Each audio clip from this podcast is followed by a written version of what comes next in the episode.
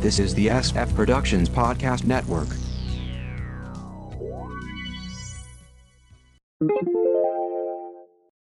How I Got My Wife to Read Comics, Episode 564.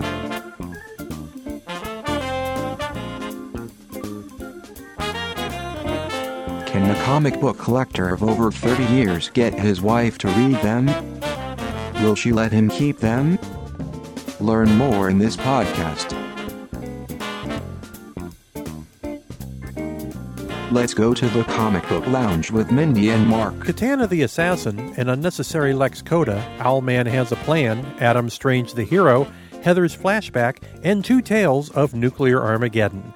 This is how I got my wife to read comics for Sunday, March 28th, 2021. I'm Mark. And I'm Mindy. Just a reminder you can go to sfpodcastnetwork.com to get the feed, other SF podcasts, and blogs, or subscribe via your favorite podcast catcher and leave us a review. You can email sfpodcastnetwork at gmail.com, like us at facebook.com slash sfppn, follow us on Twitter at sfppn. Check out tumblr.com slash blog slash sfppn or call us at 614-321-9737. That's 614-321-9SFP. The Other History of the DC Universe, Book 3 from DC Black Label by Ridley, Camuncoli, Cucchi, and Villarrubia. The diversity-led miniseries continues, this time with Katana. Ridley makes a major change to the character, which has up to this point been very mystical. Her dead husband's soul was in her sword, and she spoke to him often. This is all stripped away in order to move away from the mysterious Asian stereotype. Her husband, Maseo, had a jealous brother, Takeo, who wanted her, so Takeo proceeded to chop off Maseo's head, then burn down their home with her children inside. She took revenge by cutting off Takeo's hand, then his extremities, then hacked up his body. Japanese society in the 80s was all about wealth, and since she was considered cursed by bringing suffering to her husband and family, she could not get a job. She lived on the streets until she came upon two Yakuza members beating up a man. Takeo was also Yakuza, and she hated them, so she took their souls, meaning, I hacked at them until the steel of my blade had torn and chopped and vivisected their bodies. I suppose some soul leaked out of the mess that was left. The man she saved, Tadashi, hires her as an assassin. She's given a list of names and travels the world taking them out. Tadashi created a legend that her sword was the mystical soul taker and that she was a martial arts master. Neither was true. When people saw her talking to her blade, she was just talking to herself to distract her from all the death. Eventually, she crossed paths with the man who had sold Soul Taker to Takeo, so she killed him. He happened to be selling arms to Baron Bedlam in Markovia, which brought her to Batman's attention. She goes on for some time, the other history stories are all narration from the main character, about Bruce, noting that while he has a no kill code, he's fine with maiming people. She also suspects that there are bodies all over Gotham, but the power structure there hushed them up. Bruce brought together misfits as a team who could do things outside the rules, aka the Outsiders. Katana joined Brian Markov, aka Geoforce, Rex Mason, aka Metamorpho, Jefferson Pierce, aka Black Lightning, and the mysterious Gabriel Doe, aka Halo. Batman tells them they can do much good in America, and she figures, why not? I've done about as much bad as I could across Asia. As in the other issues, real life racial concerns are tied into the narrative. There is a long history of anti Asian racism, and still is, unfortunately. And in the 80s, Japanese were considered the economic enemy of the U.S.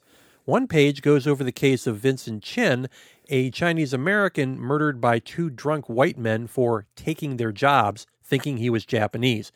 Of course, the white men were eventually given probation by a judge who spent time in a Japanese POW camp in World War II.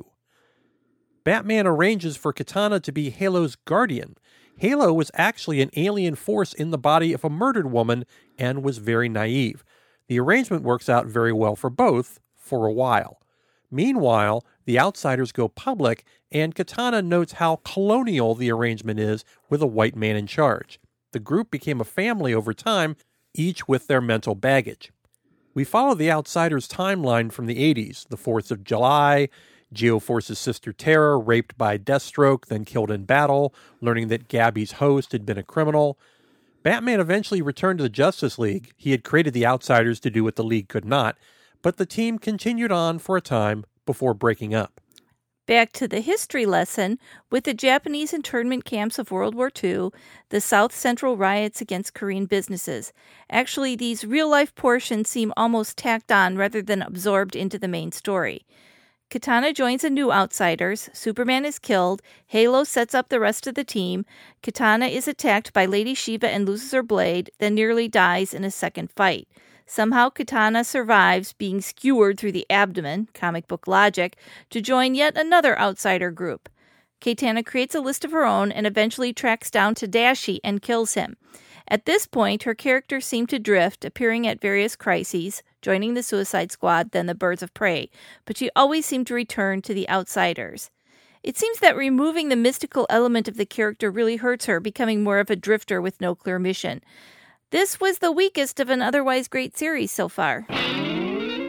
Future State Superman vs. Imperious Lex number 3 by Russell, Pugh, and Fajardo Jr. In a surprise third issue, since they basically wrapped it up in two, Clark and Lois convince the United Planets to let them return to Lexor in order to help the inhabitants there since their economy has now collapsed, thanks to Superman. If they don't survive, the UP promises to put up a plaque. On the way, they discuss whether Superman could just go there at night when the red sun was out. He can't, which negates logic about him hiding on Lexor's moon earlier in the story. Huh. Meanwhile, Lex is trying to shift the blame from himself. Again, Superman is ultimately responsible for all of this, and decides to throw his robot valet X99 under the bus. We get a whole sequence of the media convincing the people that a reduction in income is actually an increase. You just have to compare it to a time when there was no money at all. He also goes over Plato's cave with the moral being that we don't leave the cave, we go there and watch TV for our reality. On Lexor's moon, X99 reactivates the reticulants, assuming they will go back to their original mission, looting other worlds for Lexor's gain and getting him released from his sentence. Instead, they look for the nearest planet to loot, which is Lexor. Now the media needs to play down this invasion. Well, I haven't been murdered, have you? The people see that the invaders have LexCorp stickers on them, and the jig is up. Lois breaks into Lex News and tells the populace what is going on. Lex winds up in a cell along with X99, who still worships him. A cute story, but it really does seem tacked on. Hmm.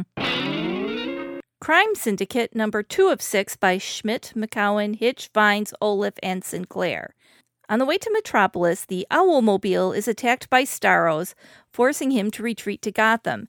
Meanwhile, President Queen and Superwoman fight the Starro attack before Ultraman appears, and he's on the wrong side. Superwoman takes him out. Back in Gotham, Thomas investigates a captured Starro to look for weaknesses.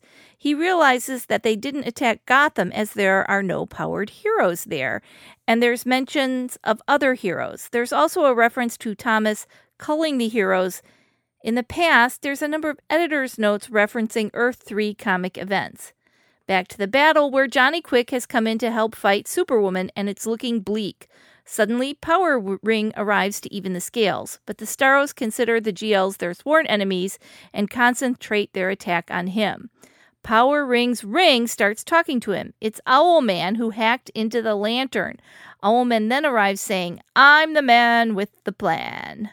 We get a backup story about Owlman, starting with the death of his parents and his brother Bruce. This is Thomas Wayne Jr. He becomes a nocturnal predator using the owl as a symbol. He finally tracks down his family's murderer, Harvey Bullock, who tells him that his parents were evil as well, having killed Boss Gordon's son first. This was retribution.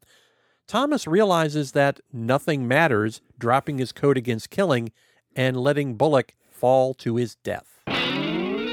Strange Adventures number 9 of 12 from DC Black Label by King, Gerads, and Shaner. Well, we now know that Adam's daughter is dead since we see him at her gravesite. The JLA's report on Strange has come out, and although it's incomplete, they wanted to get it out during the current war, it looks very bad for Adam. There's no legal component, that will be for the government to decide. Adam is banned from league membership, like that was ever going to happen. Back to the war on Rann, Adam breaks into the Pykkt's stronghold and sets off deadly chemical weapon, forcing the Pykkts to flee right into the Helotet. They are quickly wiped out. Back to the war on Earth, where Adam runs into Batman during the fight. Bruce tells Adam he shouldn't be there, then is saved by Adam. Alanna does a media blitz, framing the whole thing as what happens in the fog of war. Adam did what he needed to do as a hero. After Phoenix, after whatever the next horror they do, do you want to fight fairly? The media buy it hook, line, and sinker. Back to the war on Earth, Adam runs into Superman. I asked you for help. I begged you. Clark tells him to go home, and Adam reminds him he is home. He's a man of two worlds. Cut to Adam and Alanna in bed, remembering their daughter. We'll see her again. There is another world. Is this metaphorical or not? The Dreaming Waking Hours number 9 from DC Black Label by Wilson, Robles, Perker, and Lopes. The main part of the story is fairly predictable. Heather and Ruin manage to remember their mission and get away from the fairy's influence. Jophiel is found by Oberon, and after an attack, they, in disguise, make their way into the kingdom. The interesting part is a flashback where we finally learn more about Heather after. She's a tween sitting at the bed of her great grandmother about to kick the bucket. She's told that their family's name is cursed. Remember, her great grandfather was the one who had trapped Dream, kicking off the events of the original Sandman series. This is when she creates her new name. Great grandma tells Heather that she has magic from both sides of the family and that she is destined to resurrect the craft. I came to tell you I'm not going to be part of your plan. I'm not a new beginning. I'm the end. She'll also figure out how to get the family's amulet despite her great grandma's wishes. We finish up with two tales of nuclear disaster. Nuclear Family Number Two from Aftershock by Phillips and Chastain. Troops are searching through the family's home, the only one still standing, and find coffee, something that they haven't seen since they were kids. Tim, the dad, keeps demanding answers about what has happened, and they keep replying, Quiet, commie! Finally, an officer arrives and removes his mask. It's Dan, his old co worker at the used car lot. At first, Dan assumes it's a trick. The family are put on a truck driving through the rubble of what was once Milwaukee. They are taken into a massive bunker where the survivors now live. The governor of the sector meets them, saying that he believes their story and wants to get to the bottom of it all. The governor explains that the western U.S. was wiped out, and the refugees, those that didn't die of radiation, made it to various Midwest and eastern sectors, where they now live underground. Tim asks what the year is. The reply is 1968, 10 years later. Geiger number one from Image by Johns, Frank, and Anderson. The team that brought us Doomsday Clock take us first to a nuclear wasteland. Troops sit around a campfire telling tales of the Meltdown Man, a legendary figure. It starts in 2030 when the news is cut off by an emergency broadcast. Fortunately, Tariq Geiger is ready and takes his family into the shelter. He runs back to grab his son's dog, and neighbors arrive to take his shelter by force. Tariq tells his family to shut the door and that he will handle it. The bombs go off. 20 years later, troops find a bunker with massive piles of garbage as walls. A mysterious man warns them to leave, then begins to glow, and they run.